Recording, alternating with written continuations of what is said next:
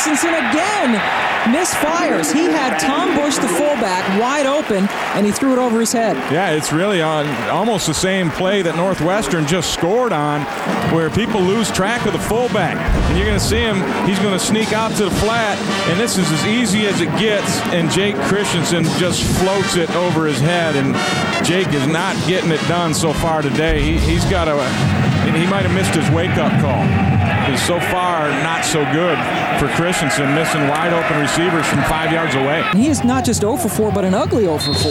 Yeah, and he's over there taking it out on a water cup, stomping on it. He's got that look on his face. He's got to do something. But there's no juice in this Iowa football team right now. They're just standing over there on the sidelines.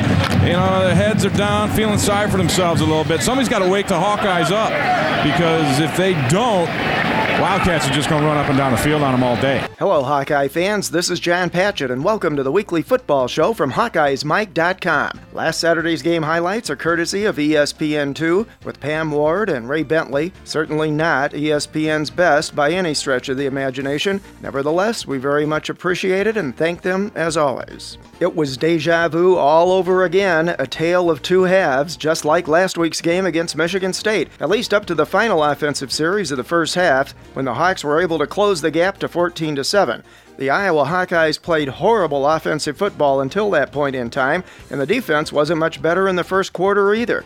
Quarterback Jake Christensen was flat out awful, unable to hit even short passes. As was the case a week ago, the score was not indicative of how poorly Iowa had actually played and how thoroughly Northwestern dominated the first half. Then during the halftime, head coach Kirk Ferentz apparently came close to a meltdown, fed up with his team's performance and effort, lighting into both the offense and the defense. The Hawks responded by dominating the Wildcats in the second half on both sides of the ball. Christensen had his best half as a Big Ten quarterback by far. The defense throttled the explosive Wildcat spread offense the improvement in special teams play during the Michigan State game continued on this Saturday. This game also represented only the second time in the nine year Ferentz era that Iowa won after trailing at the end of three quarters. It was also the Hawks' first road victory of the season and the first Big Ten road victory in seven tries, all of which results in the Hawkeyes needing just one more win to become bowl eligible in 2007, with two wins likely resulting in a bowl bid for either the Champs Sports Bowl in Orlando or the Insight.com Bowl in Phoenix. Now they have to go back to work, prepare for Minnesota, and then Western Michigan to make all of that happen. Talk about a difference from the first quarter to the fourth. Listen to these stats. In the first quarter, Northwestern had 196 yards to Iowa's 12. The Wildcats had 12 pass completions, while Iowa had zero. In the fourth quarter, Northwestern had only 28 yards in total offense. Their quarterback was sacked five times and intercepted. Once again, Norm Parker's constant personnel rotation resulted in Iowa appearing to become even fresher and more aggressive as the day wore on, throwing all kinds of schemes at the Wildcats. We finally saw Christensen running more plays where he has a better chance to succeed, and the receivers getting to run some different and most importantly, deeper routes, which combined to put up some reasonably impressive numbers and points. And the Hawks had nine plays Saturday that went for more than 15 yards each. We talk every week about Iowa's inability to score on its first offensive possession of the game. How about the entire first first quarter. Prior to Saturday's game,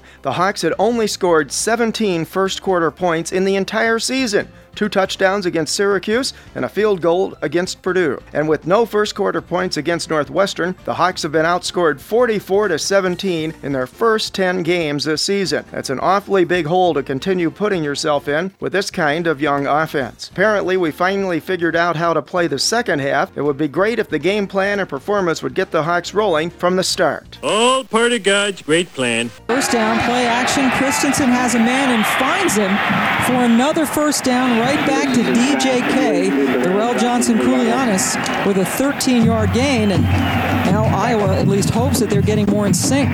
Yeah, that's two excellent passes in a row from Jake Christensen.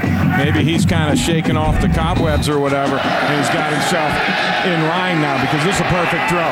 Got just enough heat on it sticks it between the one and the five of DJK. So maybe Jake Christensen is, is heating up a little bit now. Started out 0 and 4, 0 4 4 rather, his first passes. He's hit 5 of 6 since misfiring on his first four.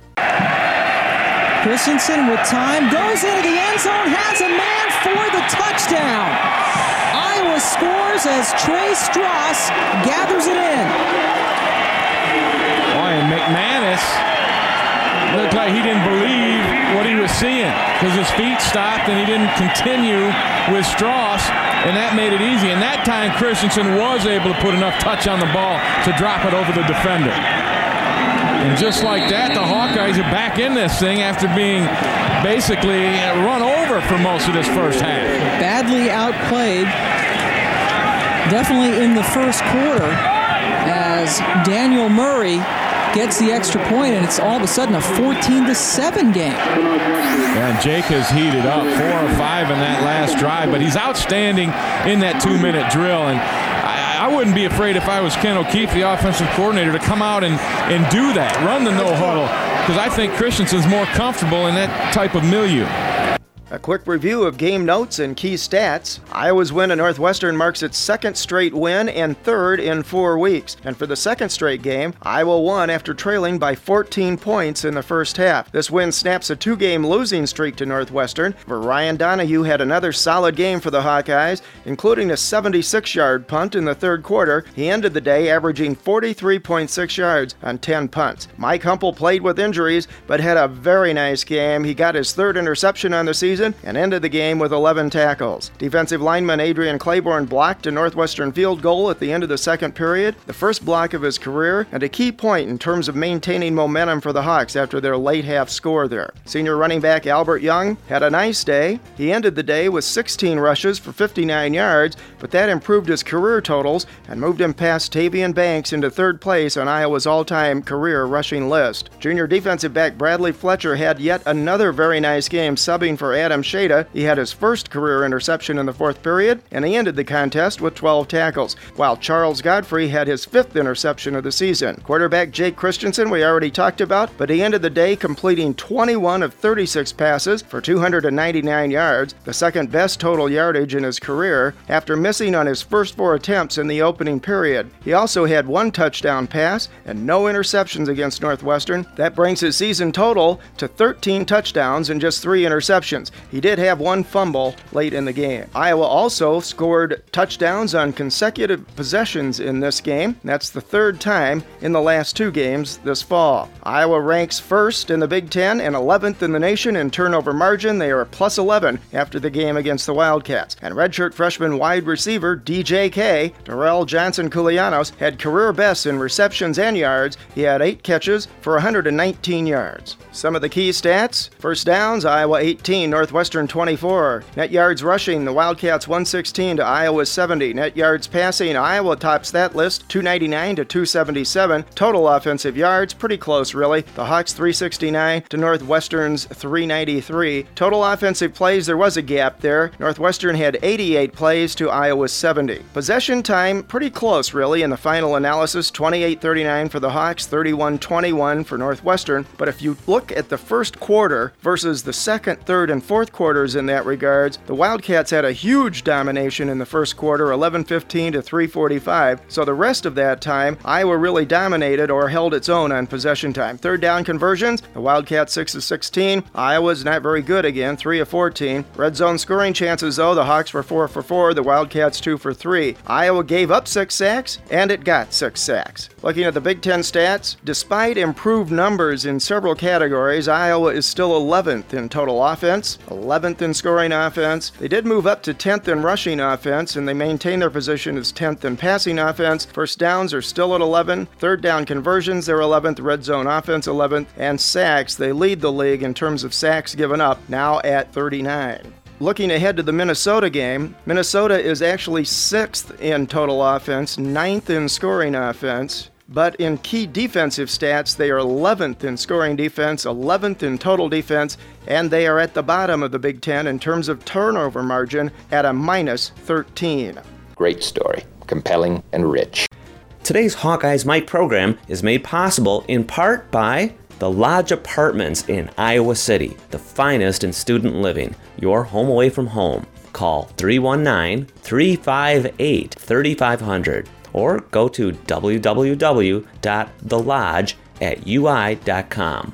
And by Morgan Stanley Financial Advisors of Coralville. Call 319 338 5184 or 800 870 0002 for all your investment needs. These football programs come to you weekly during the entire season. This week, once again, you'll have the chance to hear Marv Cook's thoughts and Pat Harty's opinions, and we'll also hear from you, the Iowa fans. We invite you to share your comments each week by calling 866 74 Hawks.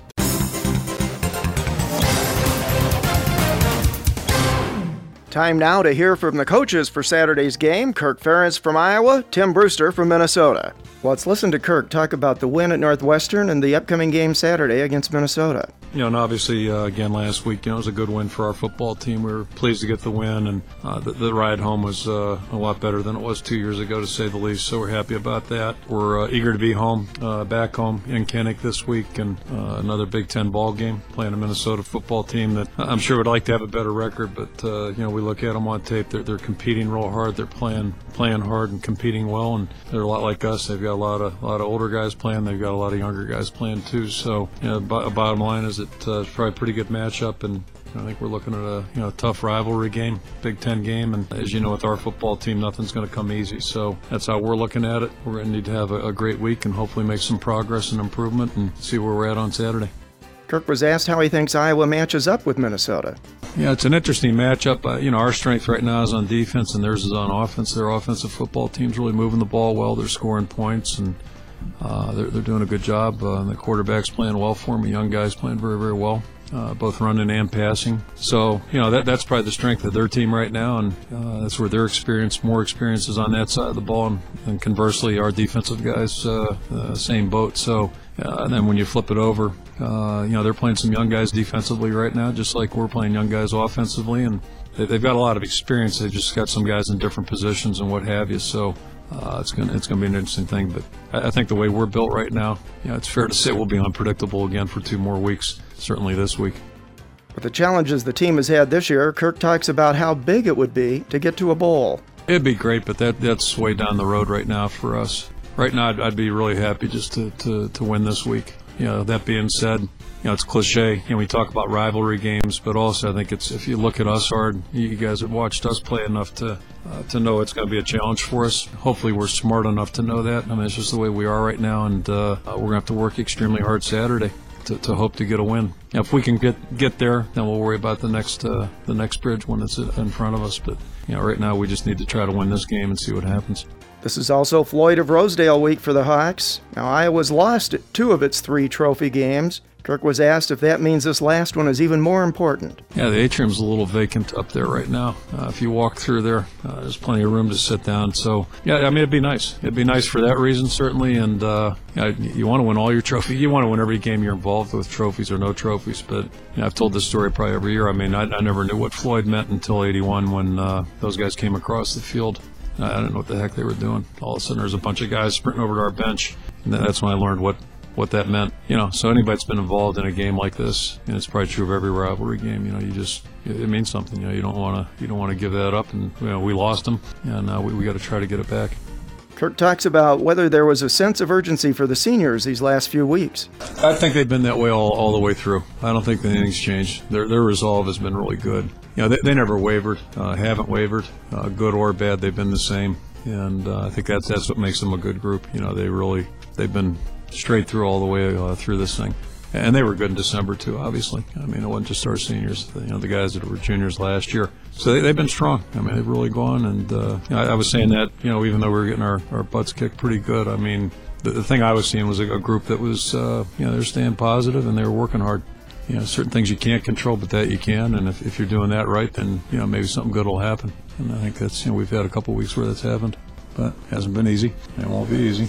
Turning to first year Minnesota head football coach Tim Brewster, Brewster talks about the Gophers' loss to Illinois and the upcoming game against Iowa. You know, it's another tough game in the Big Ten. We're coming off a tough loss to a to a really good University of Illinois football team. Uh, uh, just really, uh, you know, I thought Illinois played a great game against us. Uh, we just didn't do a very good job against, uh, you know, their running attack. And Rashard Mendenhall and Isiah Williams, uh, you know, really did a nice job. And so, you know, we're coming off that tough loss loss, but we're really excited about the game uh, against the University of Iowa. You know, it's a trophy game for us. Uh, we play for the Floyd of Rosedale. It's a it's a uh, pig that uh, we have here in the Twin Cities, and it's something that's very very important to uh, Minnesotans, and so it uh, it provides us great excitement this week in our preparation. Iowa's an outstanding football team. You know, they're coming they're coming off two really great second half performances. They played extremely well in the second half against Michigan State two weeks ago and got the win. Uh, and then they come back last week and just did an outstanding job uh, uh, against Northwestern in the second half. Uh, Kirk Ferentz is a guy that I've known for a long time and just have uh, the utmost respect for. Uh, Norm Parker, his defensive coordinator, is a great man, been around forever, and, and they're, they're playing excellent defense. And so, uh, you know, it's a it's an excellent Iowa Hawkeye team. They're just so well coached. Uh, you know, it's going to be a tremendous challenge for us Saturday. Brewster talks about how frustrating it's been to go through a season like this. You know, I have prepared for a long time as an assistant coach, and fortunately, I was through a situation like this at the University of North Carolina where we came in. Uh, uh, I went in with Mack Brown and, and had back to back one in 10 seasons before we really got that program going. And so, you know, I understand change is hard. I'm a very, very optimistic person and coach. We've got a great staff here, and, and we all understand that, you know, the first year uh, in programs can be very difficult, and this one has been very difficult. It's been very painful for us all, uh, but we understand there's light at the end of the tunnel. Uh, this program is going to be great again. We're we're recruiting uh, very very well. You know, we just understand that we're doing the right things each and every day to make this program a, a championship caliber program again. Brewster was asked what he's learning this year as a head coach that will make Minnesota better next season. Again, it just you know has to do with organization. You know, everything you know you're going through, we're going through for the first time as a staff. I mean, I've gone through the organization and setup of, of, of seasons for 21 years as an assistant coach, but for the first time, it's you know it's all in my lap, and so you know I think next year as we get into our second year, uh, the biggest thing is going to be uh, that our football team is going to understand exactly what we want, uh, what we're asking of our football team as we go into spring practice. Uh, we instituted a totally new system, offensively, defensively, in the kicking game. I mean, it was it was there was nothing even close to being similar to what was done here in the past. And so, again, that's very hard. That's very hard on the kids. But from a coaching perspective, I think you know we're we're we're all on the same page. We know exactly the direction we want to go, and I think it'll be much more comfortable for the players. And that's the biggest issue is just the comfort level of, of the players. Brewster talks about the emphasis on the trophy games. It put tremendous importance on the trophy games, and you know we we finished with two just unbelievable rivalry games here uh, with Iowa this week, and then with Wisconsin the following week uh, for Paul Bunyan's action. So you know these are these are games, these are trophies that are so important to all Minnesotans, and we put a tremendous emphasis on those games. And so you know again, like I said, we have the of Rosedale right now, and it's prominently displayed uh, in our player lounge, and you know we'd like to be able to get all those trophies, and uh, uh, also you know it's it's also very prominent when you don't have one of the trophies and you see the display without the trophy in it. Following our first caller, you'll hear from former Hawkeye All American and All Pro tight end Marv Cook. Hey, it's Brett from Madison. I just wanted to comment on the uh, Northwestern game, watching it from the TV perspective and not from the live perspective. I thought the Hawks certainly played much better in the second half, obviously, like everybody else. The one thing that I did like, obviously, is they came out with a bit more spirit and more passion in the second half and started hitting people, particularly putting pressure on CJ Bacher, which in turn caused him to start to lose a little bit of focus. And, and the other thing that I liked is it seemed to be that they opened it up a bit more and throwing it around, even on some short passes, which I think opened up the long game. And hopefully, in turn, this is going to open up their running game for us at some point. I still think we need uh, certainly some improvement there. Hopefully, the Hawks will uh, play well. They need to come out with the passion that in the first half, like they've done in the second half uh, of the past two games. And I think we can take it to both Minnesota and Western Michigan and go Hawks. That's good.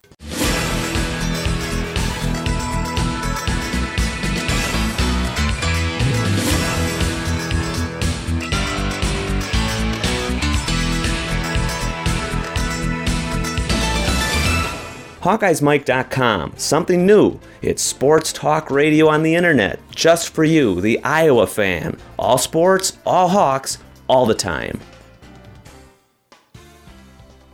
We welcome back Marv Cook for his weekly stint on HawkeyesMike.com.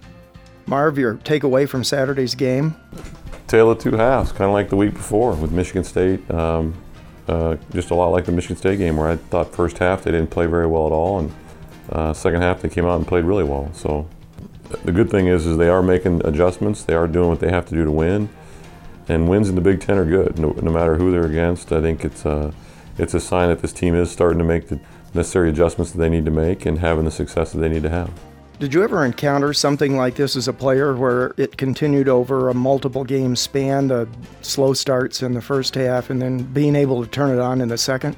Yeah, um, I, I, yeah, I think when you are transitioning and you are starting to turn the corner and make things in a positive light, you're going to have good moments, you're going to have bad moments, and, and when you're a young team, you're going to make mistakes and, and have times when you do things really well. So I think that's exactly what we're seeing. But the good thing is, is they're putting it together at the right time, and you know, if you're going to play poorly, it's better to play poorly in the first half because you can recover in the second half, which is what they've been doing.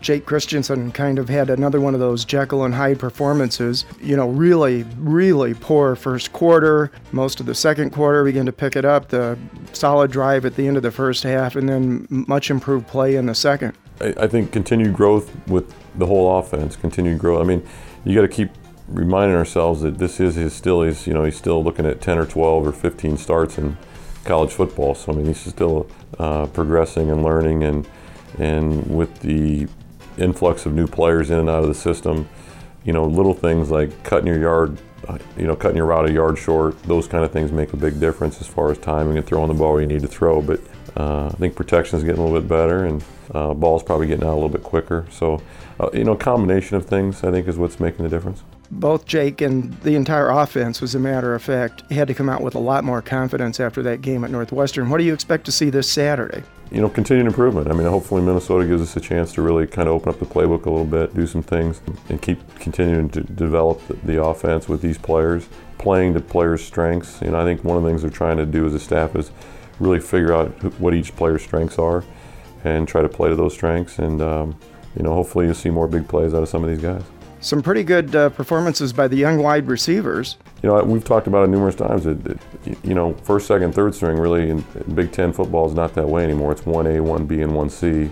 And you may be the third guy in the rotation, but yet, you know, you're still a pretty darn good player. And, and I think that's what we're seeing here with these these young players. So it's just exciting to see them get in there, and when they get in there, they're starting to make advantage, taking advantage of their opportunity. Norm did even more personnel rotation, almost constant on the defensive side of the ball. Almost looked like he was running some more aggressive styles of uh, defensive sets. First time I remember in a while, also this much success against a pretty decent version of the spread offense. What did you see, and how much you think uh, this is now having to do with Iowa's success, especially later in the games? Very much so. I mean, I think when you, you know, if you face these teams that are substituting, the reason they're substituting personnel is they're trying to create mismatches. Uh, they're trying to get a quick player against a big player, or a, you know a strong player versus a weak player. And so by matching up with these teams, by switching up our personnel to match up with them, you you take away their advantage a lot of times, and you put your strength into their strength. So it, it evens the balance, of the playing field a little bit. And I think we, have done a good job of that probably the last five or six weeks. I think that the schemes are getting more comfortable with you know the dime package, the nickel package. It takes a while to get used to those packages and the blitzes off of them. So I think the players that are coming in in those roles are now starting to feel more comfortable with where they need to be on the field, and, and they're performing uh, and doing what coaches are telling them to do. Last week, when we discussed the keys to the Northwestern game, we talked about shutting down Northwestern's running game, making them one dimensional. Boy, did that really happen, especially in the third and fourth quarters, and Iowa just teed off on them. Talk to Coach Parker, that's the one thing he will always say is he wants to make a team one dimensional. If they can stop the run and make them have to throw every single time, they feel like they got a good, they put the advantage back in their, their court, and that's exactly what they did. Uh, you know, I thought the Northwestern quarterback looked at times in the second half looked flustered. He didn't, he looked confused,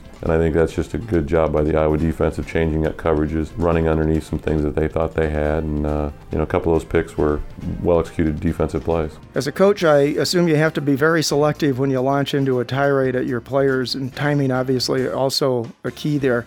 What do you make of Kirk's reported halftime performance, and how much do you think that had to do with the play in the second half? Yeah, you'd like to think it doesn't have that much to do with it, other than if he's got a good point, you know. And I think he might have some good points, and and he is guarded from that standpoint, that he's not to you know, he's not to speak out of turn. He's to tell you what he thinks, and if he believes it, probably rock solid as far as uh, his opinion. So uh, I think when it when you carry that kind of clout and when you do express yourself like that, it has more meaning versus just having the tirades every single week or every single you know practice. Uh, I mean, the one, I think the one coach Ferentz traits that I like is just that he's able to keep his team on an even keel. So when you are down in a game, you can overcome it. You're not panicked. You're not spooked. You're not you're not overexcited. Things like that. You have an even keel throughout, whether you're up 20 or down 20. And I think that's his main strength. But yet, when he does speak up, I think it carries a ton of, uh, of weight, and, and obviously it, it, had a big impact on the uh, the way the team came out and played the second half. Do you think that will stick with the players going into the next couple of games? I don't think it's Coach Ferentz's personality to be that way. I mean, unless the team is not doing something right and he's frustrated with it. The lesson that they will learn is, is that, you know, there's a way to do things and a way not to do things. And if you do things the wrong way, it's going to be corrected, it's going to be pointed out. But hopefully the players will use that as a learning experience to make sure that that doesn't happen again. And so Coach Ferentz doesn't have to get after him like that. What do you think the mindset of this Iowa team is right now with some, some real success finally in the last couple of weeks? Well, I think it should be very exciting. I mean, this is a you know they got a chance to be seven and five, which is you know in the Big Ten is always a pretty good deal. And when you look at the injuries and, and I mean I you know we don't like to talk about that stuff, but the young team and stuff. But I think the way the season started and to be able to finish up seven five would be a great thing. That would definitely make them a bowl team, a well-deserved bowl team from my my attitude, just the way they've progressed and the way they've played down the stretch. Another solid day for freshman punter Ryan Donahue. Well, you know, just getting better. I mean, he's just a young guy that's probably getting those, uh, you know, I call them like dishpan eyes, you know, when you're a freshman playing. You have the big eyes when you're out there, and I think he's starting to settle into his groove a little bit, getting a little bit more comfortable, get his timing down, mechanics down. You know, he'll just get, continue to get better and better and better. I'm getting a little itchy right now because fans in the media all seem to pretty much be assuming Iowa's going to win out its last two games against Minnesota and Western Michigan and go to a decent bowl game. Given the experience this team has had this year, you certainly hope the players don't at this point become overconfident or take anything for granted. How do you think the coaching staff will make sure there's no letdown going into these next two games? I, think the one thing that I've seen the last couple weeks that I really like is the leadership. I mean, guys like Albert Young really stepping up, uh, becoming more vocal, and I, I think it becomes it becomes the seniors' responsibility to some extent. I think coaches are going to do what they do and get the game plan ready and prepare the players. But at some point, it comes you know the players got to play the games. The players got to be the ones that show up to practice. The players got to be the ones that take care of business on and off the football field. And I, I, think the one thing that I've really been pleased with is the way Albert Young, specifically Albert Young, has really stepped up and taken a leadership role with his team. Your keys to the Minnesota game? Well, it'd be nice to play a good first half.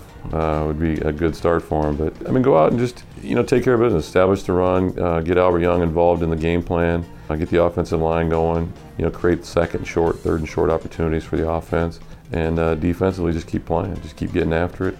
Uh, obviously, Minnesota hadn't had much success. Don't let them get success. Don't let them start having some confidence. You know, if you have a, an inferior team down, you, in my opinion, you kind of want to stay on them, not let them build their confidence up. If our defense can keep the pressure on them, I think they'll have a good chance to do a good job against them and keep them out of the end zone a lot. And, and then offensively, just kind of keep the momentum that they've been building over the second half, the last two games, and, and to have that mindset going into the game, I think they'll be okay. Any other thoughts? Fun to watch the games again. I mean, it's uh, I mean, not the first halves haven't been the fun last two weeks, but the way they've been able to come out in the second half and really dominate the games, I thought for the most part. I mean, dominate time of possession, dominate ball control. You know, control the line of scrimmage has really been a, a fun thing to watch.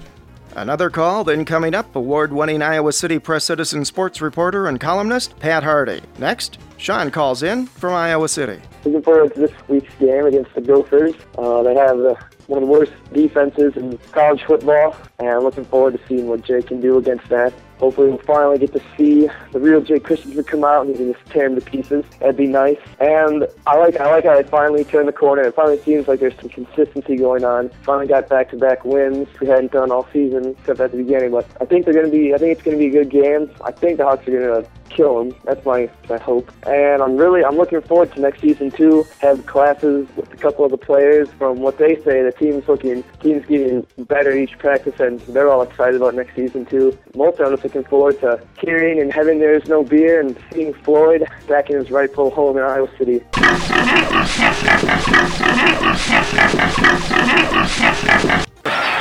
gets a hole in the end zone. Terrific run by Albert Young for the Hawkeye touchdown. Wow, what great patience that Young has, and that's what everyone who, who talked to us about his running style talked about the patience, and then therefore the gap control had to be disciplined for the Wildcats. Not the case on that play as Young kind of stutters in the hole, lets that thing open up, and then hits the gas pedal, and away he goes. And we got us a tie ball game. I never would have thought that'd be the case after that first quarter. For a 16-yard touchdown run for Young, and the extra point ties this game up. Daniel Murray hitting it, and Albert Young maybe perhaps on his way to another great second half. Brings up a first and goal. Damian Sims gives Iowa its first lead of the day. Great block from his fullback, Tom Busch cleaning up the outside contain, and that allowed Sims to punch it in. So Trey Stross setting that up with the 53-yard reception. The longest offensive play of the year for the Hawkeyes, and Pat Fitzgerald's team once up 14 0 is now down 21-17. Sims has a lot of territory in front of him, and he goes in for the touchdown. His second score of the day. Boy, and Sims is just so quick. He's able to make plays because Prince Quatang had a blitz and he was coming. And I got to think if Albert Young was running the football on that play, Quatang might have been able to make the play. But not with Sims in there. He cuts too quickly, sees it upfield, and gets past the blitz into the end zone. Extra point by Murray as Iowa has padded its lead now to 28-17. They have outscored Northwestern 21 3 in the second half. Second week in a row that the Hawkeyes came out in the first half and just played abysmally, but then rallied the troops late in the second quarter, got fired up at halftime, and came out and got it done in the second half. And I don't know what Kirk Ferentz is saying at halftime, but it must be pretty dang good because this is two weeks in a row. He's totally turned around the mentality and attitude of his football team. Call in and express your opinions about the Hawks. Be among the first to make your voice heard on HawkeyesMike.com. Call toll free 866 74 Hawks to express your opinions and join our guest experts on weekly podcasts.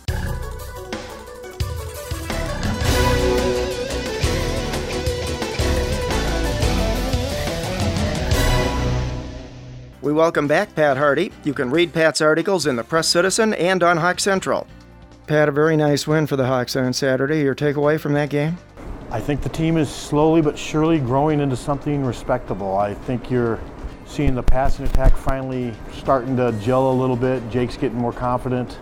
I'm hoping that maybe that first half, at least the first quarter, was the low point of this season, and now these players realize what it takes to play a full 60 minutes. But I think now they realize that they can pass against Northwestern's not a great team, but it's a decent team, and it's in the Big Ten. And I just think it was a time of growth. That's why I look at that second half. You could just see the team growing. Once again, we had that sort of weird first half, or at least first quarter no show, the Ferentz halftime tirade at the players, then pretty much domination by the Hawks in the second half. Maybe he needs to throw his tirade before the game. I'm not sure what it is because eventually, like Jake Christian said, it's going to come back and catch up with them. They can't afford to do this. You know, they need to come out with that same sense of urgency they seem to do in the second half. I think they will Saturday too. I think being at home is going to be a big part of it, and I, I think they're going to come out and establish the run and maybe get that little late start monkey off their back. Christensen did another one of these flip flop performances. Pretty bad in the first quarter, not so good most of the second quarter. Then the nice touchdown drive at the end of the first half, and, and really very good play. Best play of the, his career so far at Iowa in that second half. Receivers just started getting open. I don't know if they were running different routes or if they saw something in the Northwestern defense, but first couple of series he did overthrow some people and miss some receivers, but just receivers started getting open suddenly downfield. And I think once he completed that pass to Trey Stross, it seemed to really open things up for the touchdown. I think his confidence grew, and I think he just like a pitcher. I just think he got in a little groove. Jake had to come out of there with a lot more confidence. How likely is it that you think this will carry forward both for Jake and the entire offense this coming Saturday against Minnesota? I think he's going to come out and play okay on Saturday, but I think a large part of that's going to be because they're at home. There's a lot riding on the game, and Minnesota's horrible. I still think it's too early to just say Jake's the answer, but I think he's showing that there is some hope.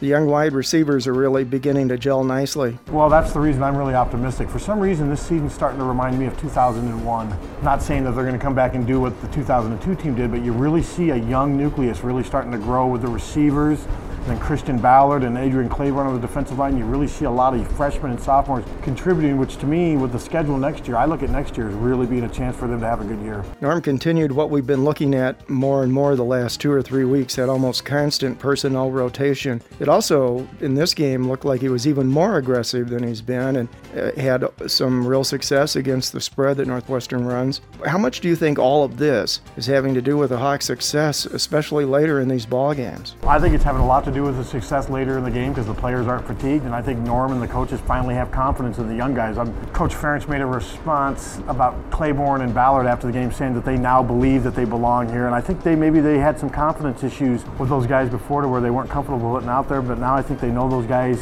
are confident, and I think they're confident in them, and it's working now. They're they had a lot of fresh players. Iowa was very effective after the first quarter of entirely shutting down Northwestern's running game, making them one-dimensional, uh, and then it allowed the Hawks defense to really tee off on the Wildcats. Yeah, I think once you do that and you force the teams to pass, I'm not sure what was going on there in that first quarter. I mean, they, they ran that spread offense. The holes were huge, but it's just like I don't know if they made any major strategy changes. I just think the players just said enough and just finally got physical, started winning the battles up front. And then once they shut down the running attack, they knew Northwestern was one dimensional. You noticed that it was a lot easier to defend the pass. Bradley Fletcher had another very nice, very solid performance against Northwestern. Given the success the defense is having, and particularly the kind of statistics and performance Fletcher's turning in, do you think Shada will or should get his starting job back when he's healthy again? My guess is knowing the coaches the way I do, I bet he will get his starting job back. Should, that's another matter. I think the way Fletcher's playing right now, it's hard to he had 13 tackles, I think two pass breakups and a interception against Northwestern. I think he's bigger and more physical than Shada, but coaches see him every day in practice. It wouldn't surprise me, but if Shada's got one of these injuries where it's a nagging injury for the rest of the year to where they're not sure, then I think then I think Fletcher will stay in there. But if it's one of these where Shada's 100% healthy, I just see them putting him back. But I see Fletcher playing more though now. We've talked about this before, but what do you what do you make of Kirk's reported halftime performances, and how much do you think that had to do with the play of the Hawks in the second half? I think it probably had a little bit to do with it. Kirk always tries to tries to downplay his influence. I just think he was fed up and embarrassed. I mean, I was fed up with watching that team. I mean, they, Northwestern's an okay team, but they just there's no reason an Iowa football team should allow themselves to be pushed around. They were, and I think Kirk was embarrassed, and I think he knew the season was on the brink right there, and he had to do something, and it worked. Thinking back over your years working at the Press Citizen, do you remember another incident like this under Kirk, or any for that matter under Hayden? Well, they had the situation up in Minnesota last year, but that was after the game where he went off. With Hayden, I didn't, I don't really remember him. I didn't cover Hayden as much. I mean, I covered Hayden for six or seven years. I don't remember Hayden ever saying anything or the players coming out and saying anything about him having a big tirade. But I think Hayden was more animated than Kirk to begin with. So I think with Kirk, it was such an extreme change from what he normally is. That's why I think this is so unusual. But the Minnesota game last year, I think he got pretty upset too. Do you think that will stick with the players and carry forward into the both the Minnesota and Western Michigan games? I would think so because I would think that they would like to avoid being ripped by their coach. That can't be any fun. I think they know where he's coming from now, and I think the players realize that they have to be accountable for what goes on on the field. And I hopefully this will be one of those things we look back on and say, remember that tirade against Northwestern? That was a turning point. Look what they're doing now. As a reporter right now, with this team finally having some solid success, what do you think their mindset is right now? I think they're more confident. I think they're happy. I think when you're happy, it's more fun working out and practicing. I just think the whole team has to be uplifted. But more importantly, I just think a lot of the young players are confident now. I think they realize that they do, they can compete at this level. Another very nice day for Ryan Donahue. Ryan Donahue is was showing why he was a USA Today first team All American punter. He did get one bad punt off, but it didn't really hurt him that bad. But if he can average 43 to 50 yards per punt, then they've got a major weapon right there. Speaking of punting, have you seen many punting plays run like Northwestern was doing Saturday? That almost sort of rugby style kick that they were utilizing, as bizarre it looked, it was pretty effective. I think when you have the spread offense like that and you're more of a finesse team, I don't think there's a lot of Big Ten teams that do that, but I think it probably does happens more around the country. But no, it's that's Northwestern strategy. I know they can't just run it down your throat because they don't have that kind of talent. They've got a system that's unique to their players, and I think in the second half they were trying some more misdirection. Just just because they were trying to find anything that would work, and it just Iowa they had it. They were Iowa had them scouted. It makes me nervous here now when the fans and the media, everyone's just assuming Iowa's going to win these next two ball games and close out seven and five, go to a decent bowl. We all hope that's the case, but I, I know this coaching staff has historically been pretty good a, against preventing letdowns. This is where I think Ferentz is good. I mean, I know they had some trouble last year and they've had some trouble this year, but I think Coach Ferentz is so focused on the next task at hand to where he's not going to let the players drift. He's not going to let them get a big head. And, you know, they really shouldn't get a big head. They're 5 and 5. They're still below 500 in the Big Ten. He could really tear them down if he wanted to. And I think if he senses that the players are getting confident, too confident, he'll take care of it. But I don't think that's going to be a problem. Given everything that's happened this season and how this team has finally begun to gel, assuming they do win the next two games, can you make an argument that this team is probably more deserving of a bowl bid than last year's Iowa team? Oh, yeah. I, I think you can, yeah. I mean, because bowl teams, they always say they want to catch, they want to invite teams that are hot. Last year's team wasn't hot by any means. Yeah, I think if this team goes 7 and 5, well, first of all, it'll have a better record than last year's team. And yeah, I think it would deserve to be in because it will have won five out of its last six games, too. Once again, our weekly question your assessment of the team now at this point? I think the team has turned the corner that I didn't think it was going to be turning here after the Penn State game. It's proven me wrong. I think this just goes to show why Coach Ferentz never panics, how he kind of stays the course, and he, when he sees the media panicking and what have you, he, he just kind of sticks to it because I think he believes in their philosophies, and I think he realizes that if you do things the right way, eventually it's going to work out, and I think that's what we're seeing. I think this team is turning the corner, and I think they're setting the stage maybe to have a pretty good year next year. Your keys to the Minnesota game? Run the ball early. Don't give up any stupid big plays. Minnesota still has has a good receivers and some good running backs and what have you. But Minnesota's run defense is horrible. I think they need to get ahead early and just control the tempo from there because I think once they get ahead and show that they can pass too, that Minnesota, then they should be able to run the ball too. I would think that Iowa should be able to score four touchdowns against Minnesota. Any other thoughts, Pat? I didn't think they would be five and five at this stage. I'm surprised that they've been able to weather this storm, and I think it's kind of neat seeing the, the youth combined with the veterans how they're kind of helping this team. And I'm I'm a lot more excited about the now and the future than I was two weeks ago. It's here. Hawkeyes Mike is for Iowa fans by Iowa fans. It's Hawks Sports Talk Radio on the internet. Your chance as a Hawkeye fan to make your voice heard on men's and women's sports weekly on HawkeyesMike.com.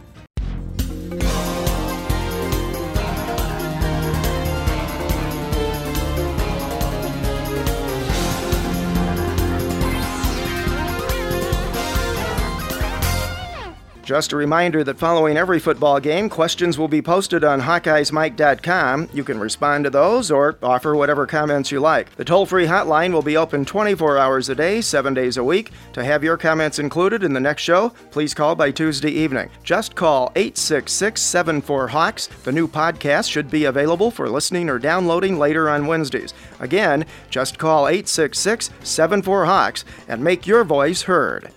Hawkeye's Mike is always interested in and encourages listener feedback. Help make us better. Please provide us with your comments and suggestions for programs, guests, and topics by emailing feedback at hawkeyesmike.com or by calling toll free 866 74 Hawks.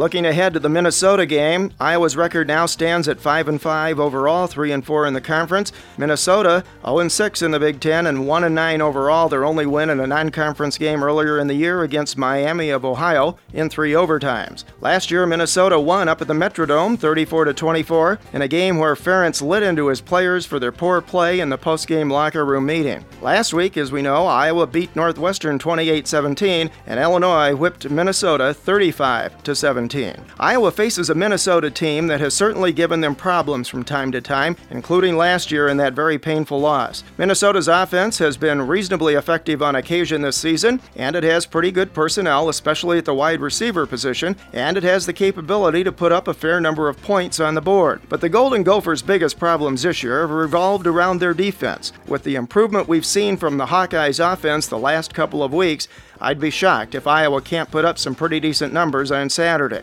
You would certainly hope and expect the improvement and confidence shown by Jake Christensen, especially, and the entire offense last Saturday to carry over into this Minnesota game. I think it's another especially important game for Jake to show himself, his coaches, and the teammates and fans that what we saw last Saturday in Evanston is the real deal and will only get better going forward. Iowa's defense also seems to be feeding off of the improvement in the young offense.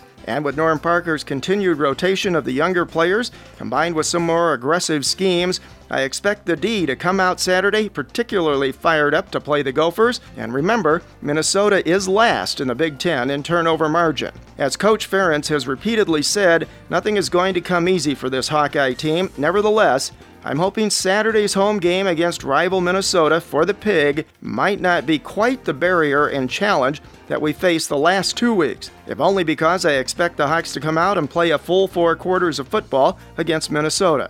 And if they do that and play reasonably well, they should come away with a victory, considering all of Minnesota's problems this Big Ten season. But let's make sure we take nothing for granted here. The Hawks still have a chance, if everything else breaks right, to finish as high as a tie for third place in the Big Ten this season. That would be really remarkable. The Hawks win this one, it should be three in a row in the Big Ten, six and six on the season, officially bowl eligible, and then the team can begin preparing for the regular season finale against Western Michigan. And then perhaps fans can start laying out their wardrobe for a little warmer climate towards the end of the year. Plus, Floyd of Rosedale can shed those extra blankets and will be safely ensconced in Iowa City for at least the next year.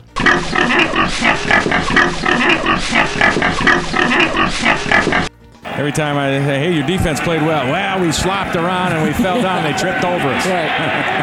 if it was only that simple. Another takedown, another sack for the Iowa defense. Adrian Clayborn that time getting in on the action. So Northwestern looking like world beaters as they scored touchdowns in two of their first three possessions. 196 yards of offense in the first quarter.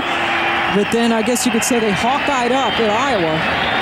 And they're going to come away with the victory as Bacher is hit right when he throws the ball, and that'll do it. Iowa wins it by the final of 28 17. Our thanks again to ESPN2 for the game highlights. Thanks to our regular contributors, Marv Cook and Pat Harty, and of course to our callers. We hope you've enjoyed this Hawkeyes Mike podcast, that you'll come back for more, and that you'll participate by phoning and making your own voice heard. 866 74 Hawks, that's 866 74 Hawks. We encourage new callers, phone into Hawkeyes Mike, make yourself heard, then listen to yourself on the show, and invite your family and friends to listen and call in too. It's all Hawkeyes all the time on HawkeyesMike.com for Iowa fans by Iowa fans. Nice work, everyone. Sharp broadcast. Really good. Everyone on the floor as well. Really a lot of hustle. I liked it.